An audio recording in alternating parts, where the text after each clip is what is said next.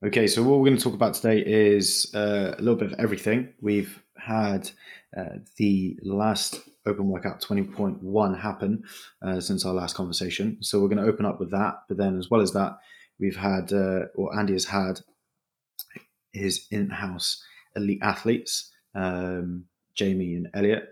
And we're going to talk a little bit about how that's been, some of the things he's noticed, and uh, try to unpack some things and sort of see where there may be some uh, bits and pieces that people can pick up and utilize and use for their own training. So, Andy, did you do 21.1? Yeah. How was terrible. it? I didn't I'm, not, I'm not. I'm not as fit as I used to be. Um, I'm quite embarrassing, embarrass, embarrassingly so.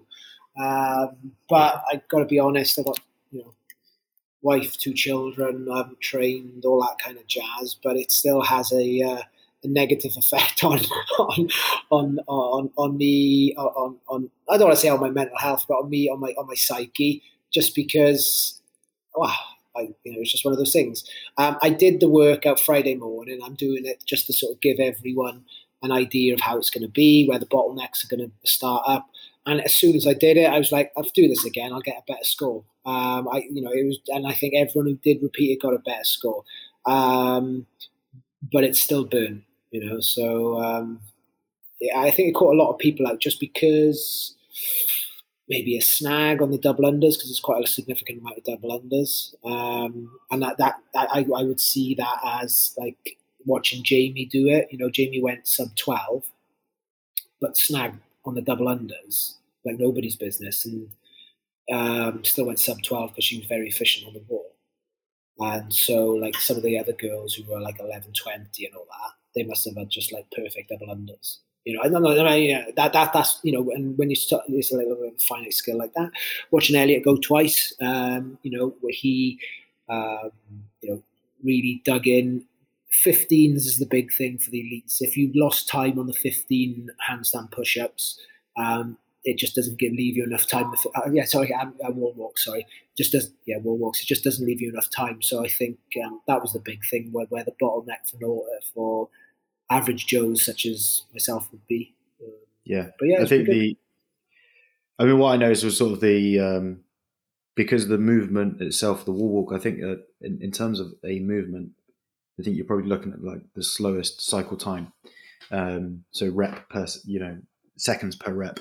Um, so trying to get people to be sort of super efficient there and trying to unpack it to a point where they can like develop a bit of a tempo and a bit of an understanding of okay, this is how I do it. Uh, I sort of think back to like the dumbbell snatches in 2017, and I remember on my first attempt it was dumbbell snatch, put it on the floor, dumbbell snatch, and there was no sort of exchange in front of me. There was no touch and go reps. Um, and once people have sort of started to develop that, there's like an understanding around it, and I think the general community now sort of starts to perform movements in certain ways. And you what was really interesting as well as actually is so these um, sort of kettlebell classes that I've been teaching on the beach is sometimes you can see when people like CrossFitters rock up because there's like certain ways that they go about certain movements, and it's a little bit less uh, sort of uh, you could say traditional kettlebell type stuff, but you can you can see elements of that, and I think the um, the open is a big, um, uh, you know, the amount of YouTube videos that you can see on wall walk efficiency now. Um, but it was interesting because the wall walks is they're, they're, a movement I program, but there's something that I program more is just like this is a grinder type workout. We're going to do dumbbell box step overs heavy, you're going to do sandbag carries. You know, usually it's like I throw it as part of like a 20 minute piece, which is lower on the intensity side, but it's hard and it sort of makes people suffer a little bit. And it, it, it a lot of the time, it's about trying to make sure people can sort of grit through stuff like that. Um, but then getting get it's, it was almost like maybe a say doing Turkish get ups for for time. That's something which well, is that's what I would agree with. Is, is in terms of um, I uh, necessarily, and I still believe they're not a, a, an exercise to be done for intensity. But then when you quantify it and put it into a competitive environment, and the reason being is is that your form is going to fail. I mean, the amount of times people fell off the wall because it sped it up, um, arched their back, you know, for what that wall walk is there driven for in terms of mastery of a skill, you you know, if you would have add intensity to it, it starts to dissipate. Likewise the Turkish get up. I mean, um, having trained under someone who is skilled in kettlebells, and it's like one of the slowest exercises that you do because you're going to be holding positions through multi joint, um, and then you're trying to develop strength through that joint rotation and stuff. Whereas if you try and do it for volume or as a in, through intensity, I don't give a shit about that. I just want to get from A to B as quickly as you can. You know, um, so that that that would be my, my, my negative connotation for it. Can it be used as an intensity piece? Hundred um, percent. But is that what it's designed for? Probably not. You know. Yeah. Um, I mean, it, it's. It, yeah, like I mean, it's it's generally like a strengthening exercise or a sub or something like that that people would use, um, you know, for general handstand type. One thing I would say that's quite good about it though is that it does highlight the sort of good positioning that you do need to have. You know, for, for example, I had a couple of athletes who have difficulties going overhead. And they you know and, and, and that in itself is, is just a very stubborn thing to try and develop. It's not like you know opening up your hip so it, I, I, feel like going overhead for a lot of people can be uh, quite unnatural. And um, we've worked quite a lot on trying to you know get their handstand position good for handstand push-ups. But then this sort of threw a bit of a spanner in the works. But with that said what it will do is it will give us something else to train for, and it will make things more well rounded. And I do think that the Open needs to sort of continue doing that in a sense. You know, whether they do it, I you know I feel like the there's definitely you know some keys to the Open, the burpee, the thruster, the chest bar. Like these are the types of things you you're expecting to sort of see and that have come up year on year. Um, but there also still needs to be some element of like novel activity uh, and unknown so that people can actually start to overcome these obstacles. Um, but as always, 21.1 for a first workout in the open threw a lot of people off. And I think it also threw a lot of people who are skilled athletes, um, similar to the dumbbell snatch, burpee box jump over, the wall ball, and the, the row. It was accessible. And I think that you're probably going to start. Yeah, yeah.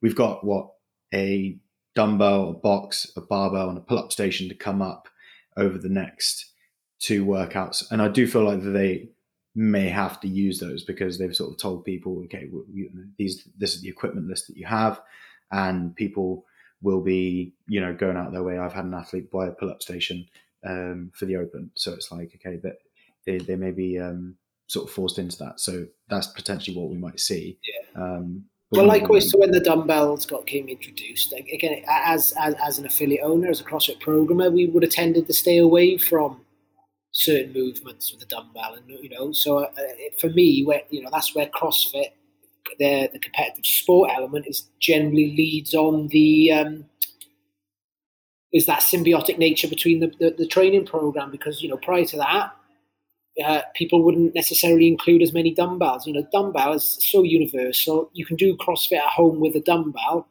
but we were afraid of doing it with said dumbbell because, or, or maybe not including it or not considering it because it wasn't necessarily part of the, um, you know, the, the ecosystem at the time until it happened. Likewise, the wall walk. Wall walk has always been fairly prevalent within CrossFit in a warm up activity or an exercise activity, but maybe could have been neglected in terms of you know that workout piece. You know, and it and it certainly does develop, um, you know, some structural. Um, benefits by getting yourself upside down, walking, putting weight on the hands, etc.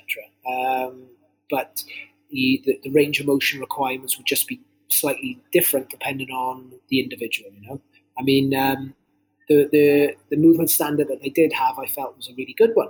Um, in that, you know, the chest, trying to touch the chest to the wall, you know, you can definitely see people with those tight, tight upper backs, tight thoracics, right, just sort of like banana in to get their uh, hips and shoulders against the wall. So um, yeah, you know, it's, it's been good, and it, it is always is a challenge, you know. Yeah. Well, what was the um, I mean, I suppose you know you've you've supported Jamie from distance through open workouts, through lots of you know through online format of the games and the uh, the rogue competition as well. What was it like? Sort of. I, I mean, you, you've also been around her in person. Was when you were in. Um, you did a train camp, didn't you? And, and, I think everyone was doing the final open workout, weren't they? A couple of years yeah, ago. Yeah, yeah, yeah, yeah, yeah. Um, so but, the biggest yeah, difference just, just is um, it's just being here. So, like, let's say, for example, um, is understanding the volume an elite level CrossFitter can actually handle and actually telling them when to slow down as well. Um, so let's take yesterday's session, right? So at the moment in time, because of the Open, Monday through to Wednesday is there's a, there's a, lot of volume, there's a lot of work to get through. Recovery on that Thursday is um, you know is, is, is needed.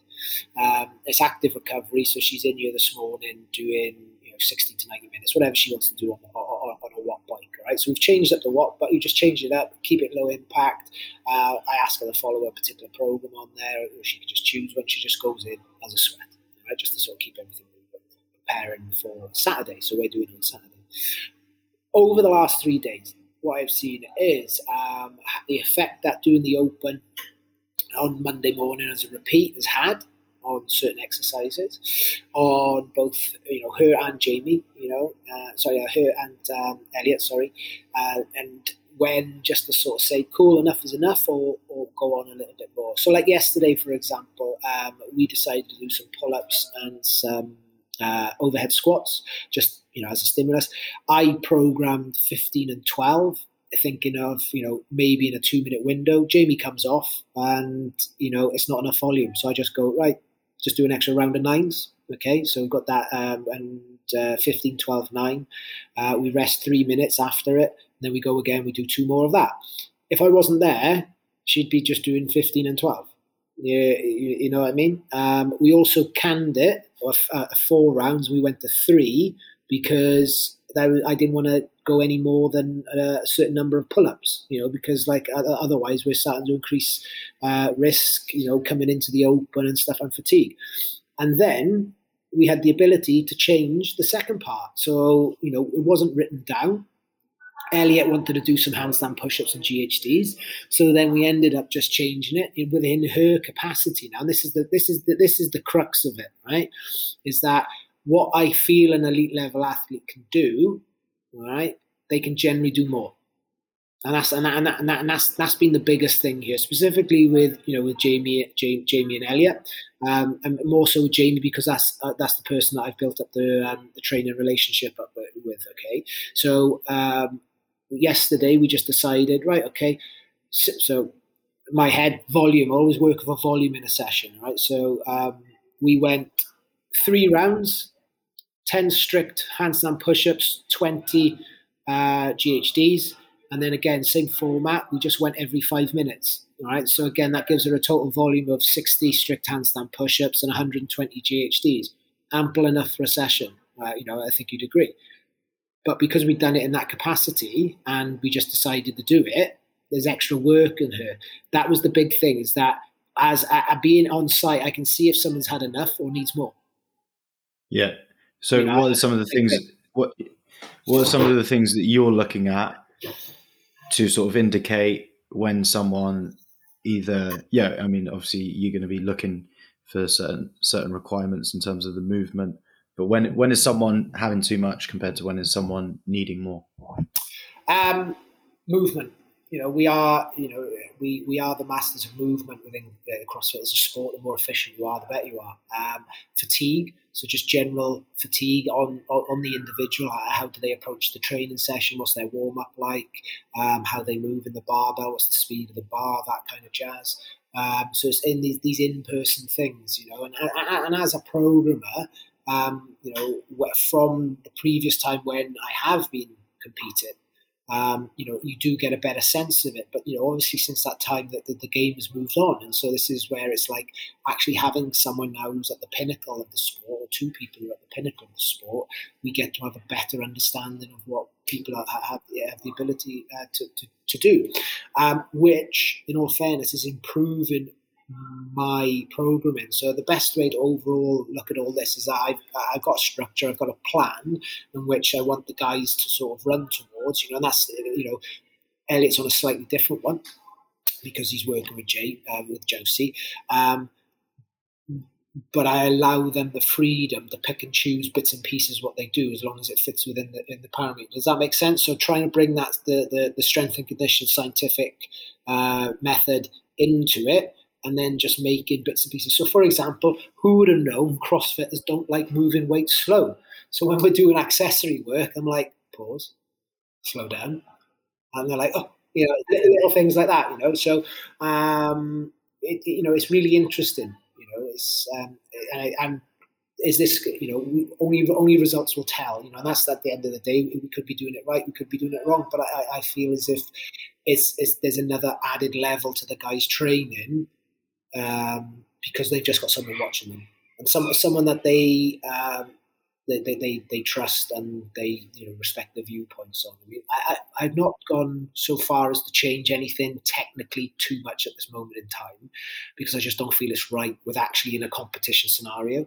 So we might try and do bits and pieces um, after the final uh, open workout. Oh no, no, it's only 10 days until the quarterfinals end. So once the quarterfinals are done, then we might have a look at, at doing bits and pieces. But then Jamie's actually got to uh, uh, travel down to Oceania at some point. So we need to take that into consideration. But yeah, I mean, like it's like anything. It's like what you've told your athletes that you work with online is like nothing is ever going to replicate that in person um, experience. And so what we've done here is that we've just got the program which we're working towards. We've got the in-person experience, and then we're mashing it together. I mean, the lucky thing is, is I get to train with them at the same time. So like yesterday, I'm like, I'm done after the pull ups and the um, the overhead squats, right? So like, uh, it, it, I mean, this is the thing, right?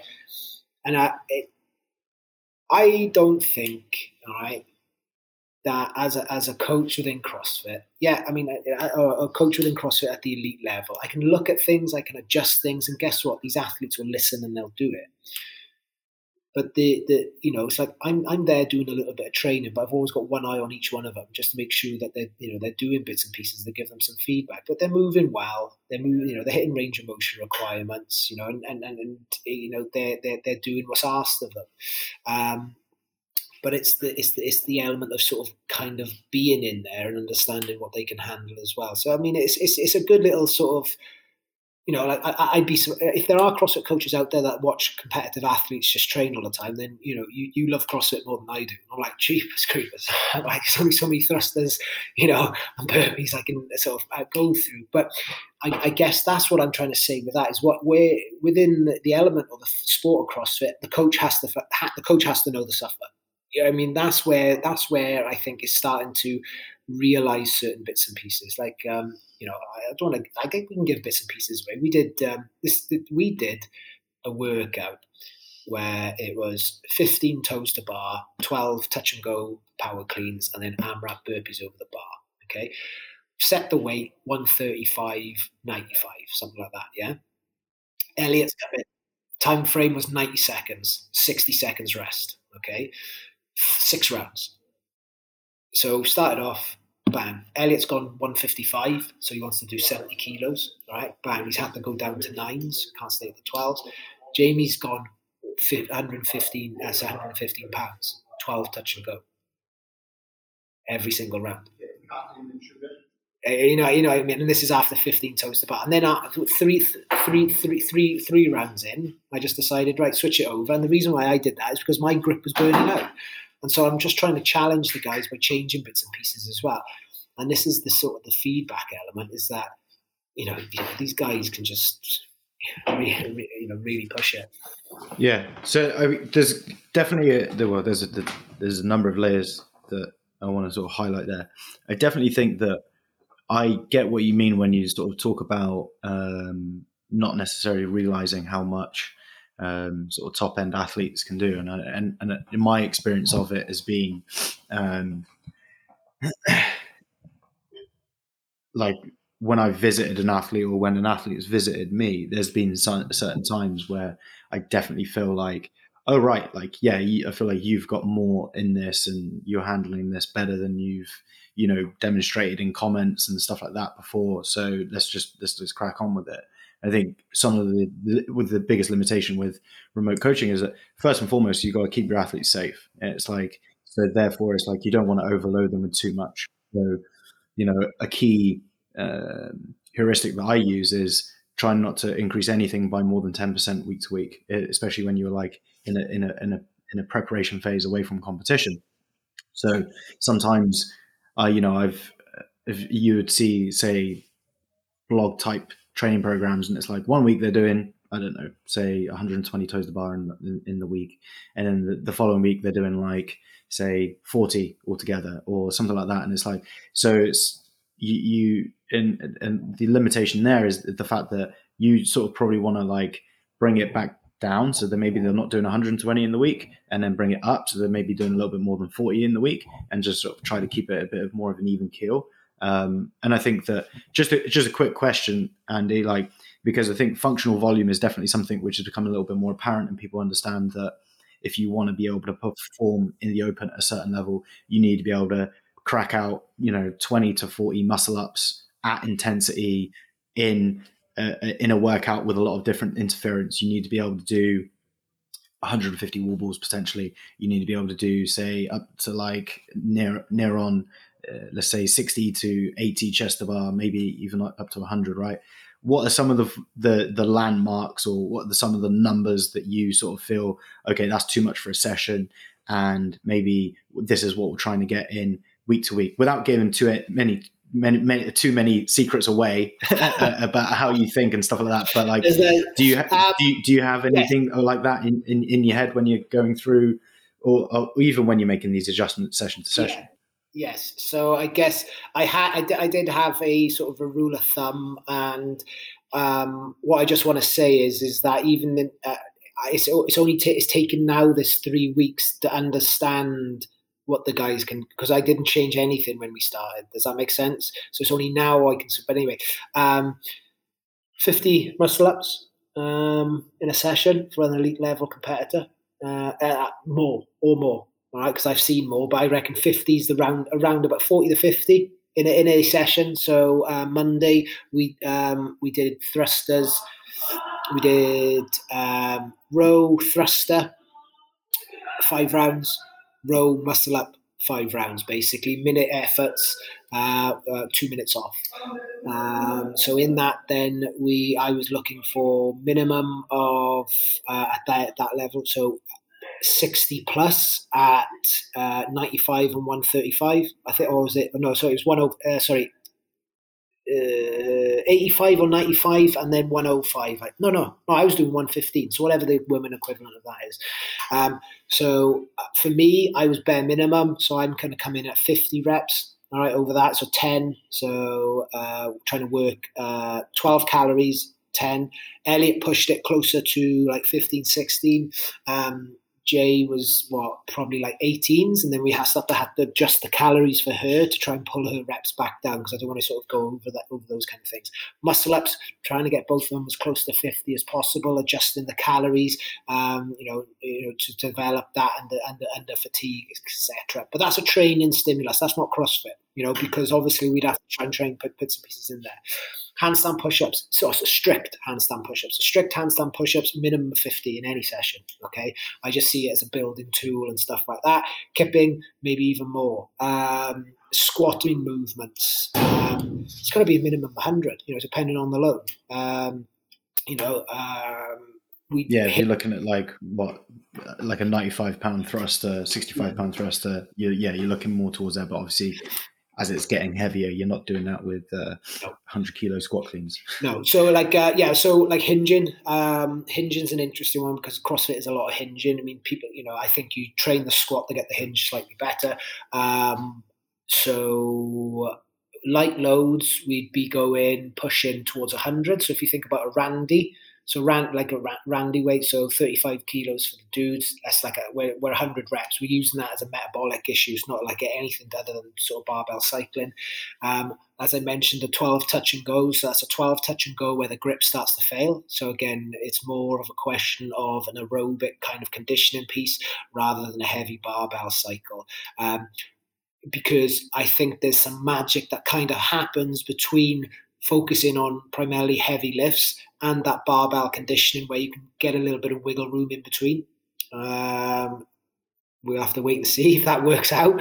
But um, the reason being is is that I find heavy barbell cycling is kind of detrimental to the training um, adaptation. Uh, you know, from a fatigue, from a fatigue kind of perspective. Like I mean, watching these guys try and re, re, recoup a heavy uh, doubles on the jerk, I'm like, right, not putting that into a program again. It's too risky you know so um, you know we, we we've gone through a three week process of going three front squats three jerks two front squats two jerks and then next week or the week uh, the week following it'll be like two front squats and one jerk okay but i, I as, as a programmer you know i've now looked at that and the recycling element of it and i'm like it's just too risky to like bring a heavy load down onto the front rack and then try and go again looks great for instagram but I don't, you know, you know, you know, and just leave it to the competition. So there's little bits and pieces like that, which has enhanced my experience as a, as a coach and as a programmer, and little tick boxes which I want to take away because fundamentally, you know, you want to limit the amount of risk, limit the risk, limit the injury potential, maximize training, adaptation. Um, you know, uh, but you know, th- certain things that we've started to do now is that we are focusing on three two ones in the in the power lifts in the, in the Olympic lifts. Power lifts we, we're using more as a strength base, so we're more in the, the, the three to five parameter. But um, all the Oly lifts are three to ones. Three, you know, we're trying really just trying to highlight that. We started doing it yesterday, and I can't believe it's taken us so long. But we just got seats now. We just sit down in between the reps, trying to encourage recovery and uh, you know yeah, yeah stuff like that, you know, rather than sort of standing that's, that's, that's a huge one. I think. Uh, I mean, I think my when I did when I did pretty much just weightlifting for about eight months, that was one of the, the biggest things I noticed is that like when you when you're just doing you know two two maybe three at the very most lifting pieces in a session, then um, you know, and then you, you have your conditioning or whatever, you know, like you're, when your training is a lot more polarized, you sort of work in one end of the sort of strength, power, endurance continuum, and then you work in the other. Um, you, you, you can sort of get away with, you know, just going into a session. And I think there's a little bit of attitude amongst the sort of CrossFitters that like being a bit tired when you do stuff is okay, which I do think is really important. But I think it's important that you, you actually just train those qualities as opposed to trying to change the design of the session or tr- like or approaching rest periods differently. Like when you are trying to get strong get strong. And um, yeah just being able to sort of sit down take a few um, you know the, the, i think the, the, the hardest part of that sometimes is just sort of like sitting with yourself with it if that makes sense.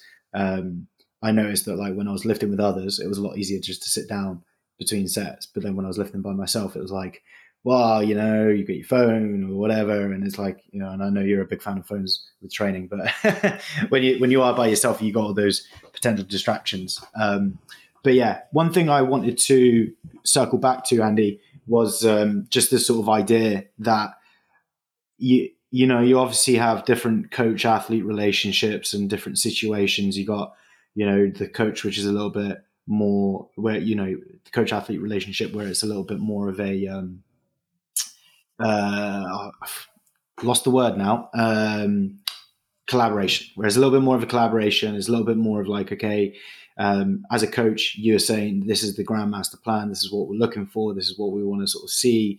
Um, this is what we're going to be doing today. But then you creating those options and creating a little bit of autonomy around the process. Um, because uh, you know I know that there's probably athletes out there that just don't want that. They don't want to have any autonomy on it. They want to just be told do this so that they can just you know focus in on it and be you know quite you know they just operate. Which I do think there is some value behind that, and I think that like there comes a certain time when you got to do that. Um, but like right now we're in a phase of training, you know, where there's a lot more variance. There's a lot more sport specific type stuff. It's a lot more going off the feel of the athlete and, and that type if, of stuff. I mean, I mean, yeah, I mean, if, if say for instance, well, I know that that is the case with my athletes who are tr- trying to push for, um, you know, to, to get as far uh, through this stage as they can. But I know obviously you, you're working with elite athletes, so you know you may be approaching this time of year a little bit differently. But like, how does how does that work? And then you know, how do you uh, like the is it is autonomy something that you want to be developing? Um, some form of autonomy. I mean, you know, self-regulation. Because if we're talking about the the competitive element of fitness, when that person's out on the floor, they have to understand exactly where their fitness is at, where their strengths and their weaknesses lie, so that they can adapt, they can push, and they can really try and maintain it. And that's one of the big things that we've seen from the best people in this sport is that they understand themselves as much as possible. Our sport is training. Like, you know, whatever way you want to think about it, it's squats, it's done this, you know. So having an accountability and training, you know, you see something on the program is understanding, do you know what, today I'm not going to fucking hit that because I just don't feel great. Or, I'm, do you know what, I'm going to do a couple of extra reps, I've got a little bit in the bank, all right, I might do an extra round or something. That's the kind of autonomy I think that it's, you know, um, that that I think should be grown. Other athletes might want to do more than that, you know, and have some more say in and input in what, what they do. Others might have a bit less. So I think it's more, you know, we've gone onto a continuum slash range in terms of what that is, but there has to be, has to be, for a competitive athlete, some form of um, autonomy involved in their training. You know, that's just because they're the ones who are going out there and doing it. And what they don't want to be is lost when they go onto the competition floor. Yeah, yeah yeah, that, that was like I think a big a shift a couple of, year, of years ago that I sort of started to have with more and more experienced athletes was just like in catch ups and stuff, asking them what is the thing that you feel like you need to work on the most here, or like what is the thing that you don't feel confident in? What's the thing that's going to trip you up in competition? What's the thing that keeps you up at night, right?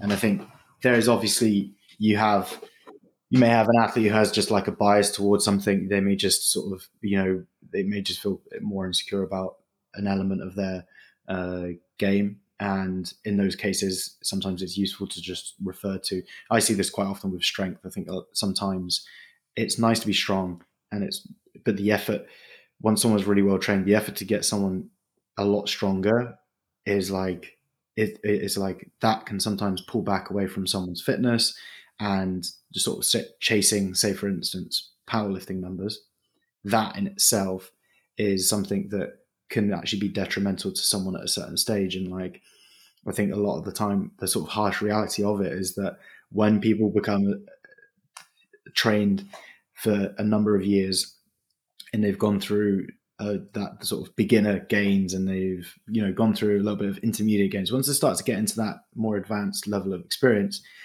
your numbers float around the sort of a similar number, and it's like it takes considerable efforts to try to push things up.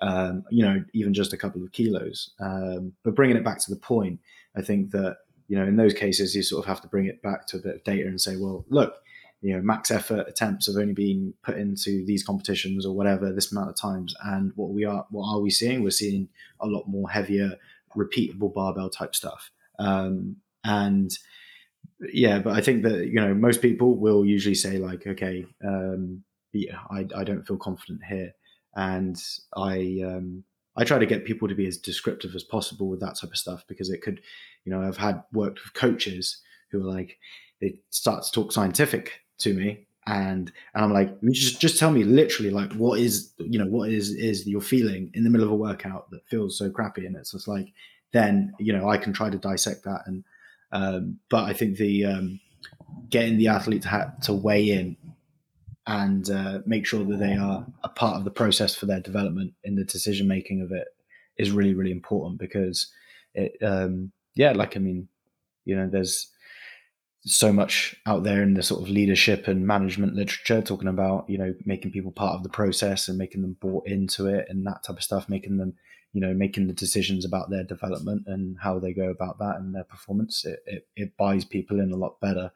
Um, but with that said i think uh, the beginners and those people getting into it they sort of do need to be drilled a little bit and they need to develop more i would say autonomy around their process and around how they go about stuff and not necessarily on the the details of their training and how they go about that. They want to talk you know they want to have autonomy about you know what is going to make you have the best habits in your training right now? Like just focus in on that you know if you're going to read anything about um, training and and all this type of stuff like you know read about sports psychology, read about nutrition, read about all the stuff that you sort of take care of away from the gym, and then in the gym, just be a bit of a robot, get through the work, build the volume, build those years of experience, and then eventually it's okay. Let's hone in this gym time and figure out what it is that you really need to work on and be a little bit more specific with. Um, yeah, well, it's a bit like uh, one of Louie Sim- Simmons' sayings, isn't it? Um, is it the uh, to learn kung fu the training must be uh, severe. severe.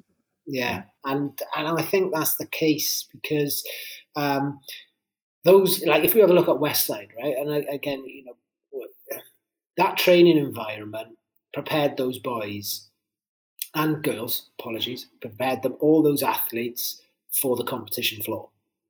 Okay, you could probably say that if we take Mat Fraser for example, his way of training and prepared him because he's a great trainer on his own. Does that make sense? Okay, he he is very self motivated uh, and seems to be able to suffer, and you know, and so and so he comes there. And I and I just think you know you can't do it all the time, but there has to be some form of that competition replication, whether it's going next to someone. I think we've mentioned this in a, in a, previous podcast before. You know, it's just because it's it, nothing's ever going to replicate the competition, but you want to try and replicate it as much as you can in a minimum dose response environment because you know you can't max out every day, can you? Um, but you know, it's that you know I think that's what we. Um, that's what the balance has to be, you know, and specifically, I guess that's what you know bringing it back around in terms of like how we work with people online and how, and how people can approach their training is, you know, I, the, the, the feedback mechanism I have here now is where you know wherever where I've now been overcautious to minimise risk and maximise the training adaptation, I've got a little bit more flexibility on that, you know. Um, and again, it's just like how we, the only way in which we can create that over a, an online piece is if people start to take a little bit more accountability for um, you know, their training, etc. Um, you know, and because like, if people change stuff in, change, change it out, it doesn't, doesn't particularly bother me because you know, as long as it doesn't affect the stimulus which you're trying to create, that makes sense. I, th- I think as well, you know, one of the things I, I've experienced is, you know, sometimes people don't necessarily actually want to do the thing that's going to make them the best and the most balanced and you know like sometimes people actually do want to push their training more towards a certain direction and um, you know like i collaborate with a few people who are like i want to still do crossfit but i like to do weightlifting and i sort of want to approach that you know say halfway as a weightlifter would so they want to be you know going through um, specific strength pieces for their weightlifting, working a lot more on sort of the positions and that type of stuff. But they still have a bit of a throwdown and a bit of you know um, bit of a bit of dose of CrossFit, the fun stuff at the end of it.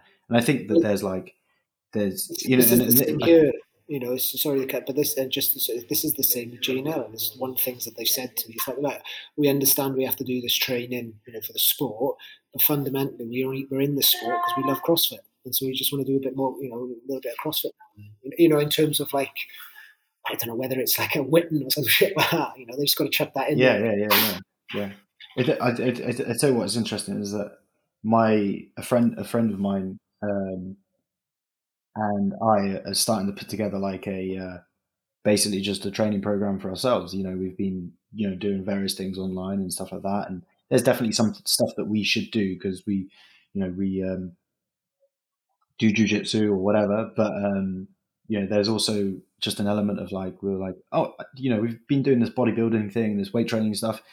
Maybe we should just put it together in like a conditioning piece and throw in some ski erg and some sled pushes between. And it's like, okay, we just, you know, have a 10 minute, 15 minute blowout at the end of it, get a bit of a pump, but also get a little bit of that thing. And it's like, there would be potentially like a thing that we, you know, like we should generally be probably not doing that. We could probably go about, you know, getting a pump on in a little bit more of an efficient way. But, you know, we, we've got 90, 90 minutes in the gym three times a week. We're like, okay, well, let's just throw this thing together because there's, there's that level of enjoyment. So I think that as much as, um, you know, people want to be doing the perfect program that's very specific and it's going to make them super balanced and get them the best performance they need. I think that as well as that, you almost you you need to enjoy it. You need to have you need to be grounded in like what your you know what what are the reasons that you're going through this training and through this little bit of suffering each day? Are it, it, what, what is that for? And then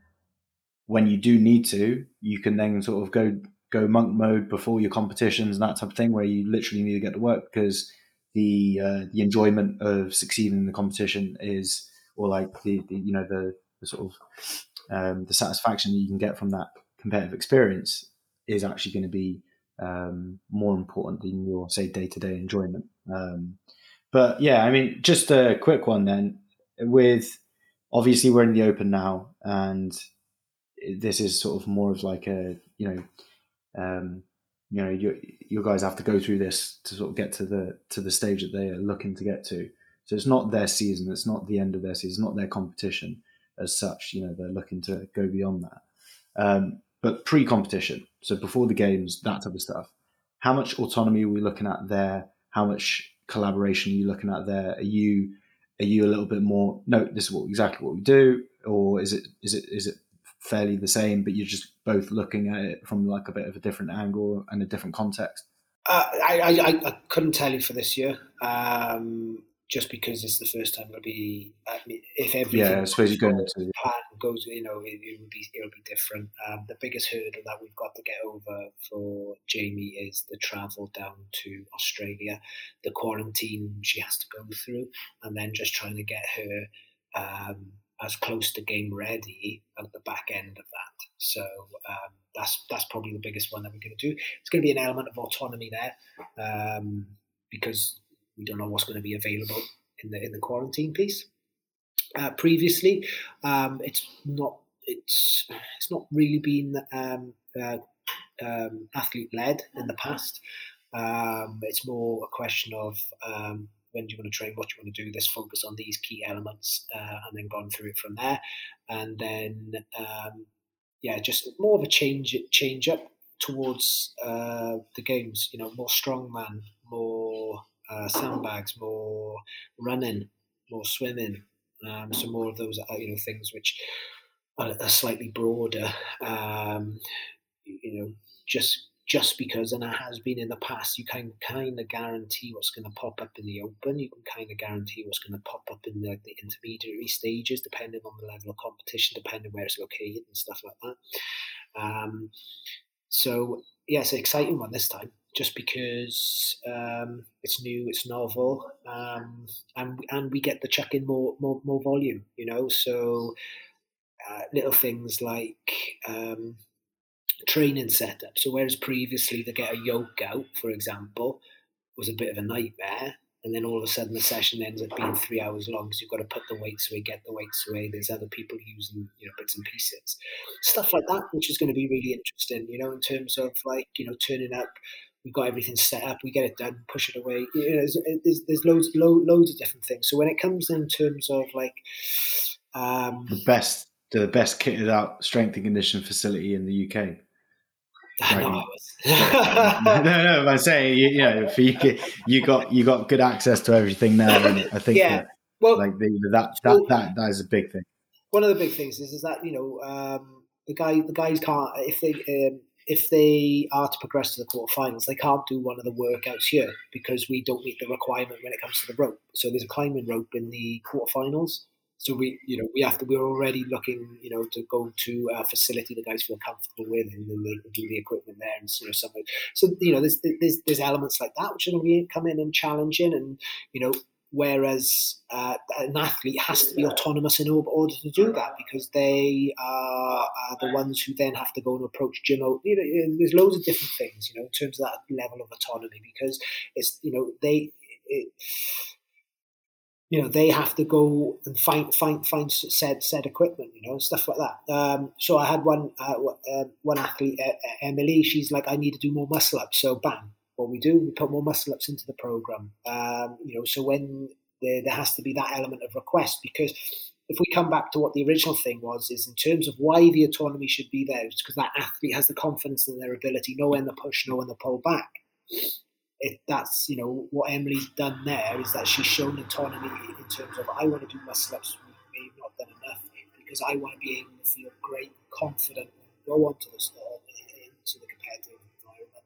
That I've got that work, I've got that breadth of um, you know having done the exercises in the run up to give them confidence. I think that's the that's that's the big one. It's like um, with the wall walks, those who've done wall walks quite regularly are they going to be going in more confident into the workout in the open? Yes, right. Um, and that's why there's a load of different names towards the top of the leaderboards, is because some people might have a background of doing more wall walks than, others, you know. So um, Mate, it, was, it, was, like that acrobat who did seven minutes of burpees. The, uh, the, guy, uh, the Russian guy did him in yeah. did him in the Reebok Zigs. It was the Reebok Zigs that made him have, have all those burpees. Um, Bloody hell, those shoes! Yeah. Uh, it's um, been, it's been yeah. But it, but it's interesting. Like you you have a look at the the, the, the kind of the, the, separation. I mean, you have a look at the uh, the women. There's a lot of familiar faces within the top. You have a look at the guys, very different. And I just think you know, as as one of those workouts come in, as and it always happens, right? The, the field always narrows down the more workouts that they come in, but there is only three. Um, you know, you'll see a couple of those more familiar faces pop up. You know, um, the only reason being is is that um, yeah, the, the, the, a lot of those athletes probably just did, weren't doing the exercise. Does that make sense? So I mean, BKG did three did it in three uh, three times, and so did Jonne Koski right, or twice or something, and they got better every time. And as we said at the beginning of this conversation, I came off the wall and was like, yeah, you're to get people can people will get a better score every time they do that work if if they're well trained. Yeah, yeah. Well, I mean, it's the um, you know the was the power athlete definition of athleticism. It's overcoming the the known and the novel task which sounds very similar to yeah, something else. The through, through, the shapes and positions, like I, can't, I yeah, always yeah. try to remember. Yeah. Like, it's just a really good one, but it's just a little bit too complicated. Like, it is. It is. Yeah. My term, my, my term of athleticism, being able to see something and do something, or at least give it a go. Mm. Have the confidence to give it a go. You know, it's just like give it a crack. Yeah, yeah, yeah. Well, I'll give that one a go. Yeah, ha- having the confidence, I think, is a, is a key one there. But um, I think I think that's a good spot to um, to wrap up. There's definitely some good conversation there, um, and um, I think I think big big sort of underlying theme to that conversation that wasn't necessarily um, thrown out there at the beginning was sort of this this idea of autonomy and um, the sort of different layers of autonomy that is important for people to have. You know, when you are a beginner, it's it's important that you um, you get to work, you, you, get the volume under your belt, and you um, you try to make sure that you, you get the, the best process possible. But then obviously as as you get more experience in the sport, it's important that you um, are able to figure out what it is that you, you need to work on because that's that's the key here. Um, but I'm gonna let, us do a little thing. We're not gonna predict what 22 21.2 is going to be, but we're going to call a repeat workout that it should be and that we want it to be potentially. So one repeat workout that you think might be coming up in the Open this year, based on the equipment that we have, based on the, the workout that's just been? Uh, snatch burpee. reckon? It's not. It's not. It's, not, it's the dumbbell snatch, maybe burpee box jump over, um, or some variation of that. Yeah, that was something because uh, I like. I don't think I had. Well, I just don't know, right? Just don't know. But like, we don't know what equipment everyone's got. Does that make sense? So like some people might have a barbell, but they might have a barbell with only like a couple of pounds. Does that make sense? So I guess you want to. You've said there's a barbell in there, but they've not. They've not stipulated how much load that you need. So maybe we see, maybe we see, um, fifty hang snatches. Um, yeah. And then burpee, uh, the, the, the barbell swings. Barbell, barbell swings, and then we have like a jump over burpee, jump bar facing burpee. You know, that's going to be devastating because you don't even have to jump over that. You know what I mean? So who knows? You know, that'd be that'd be something good one. So something along that those lines. I think I think that I think he um, which one was it? Twenty point five. No, not 20.5, 19.5. I think that will come up. Thruster pull up. Yeah. 33 20. Yeah. I mean, uh, I like. I, I, might even say, like you know, with the pull-up station, they might even just do it for toes to bar uh, because you actually need less headroom. So I, I, I don't true, know. True, true, Yeah, yeah, yeah. Because that's actually that's been an inconvenience for many people who, who are working off of like a, a pull-up bar in a in a um, in a garage gym is, is just not being able to do stuff on it other than toes to bar. Maybe, maybe that uh, that well, depends on the height, I guess. Knees to elbow. They're going to bring it back. Knees to elbow. I think last time knees to elbow was in anything was what two twenty? No, I think it was toes to bar were not included until the 20 no 2009 games in the uh, final when they had that chipper the Mikko Salo one and everyone's like what are the, what are these toes to bar? And they're like it's just knees to elbow but your toes touch the bar instead. But yeah. Anyway. all right nice one then right, buddy. Thank you very much. Yeah cheers buddy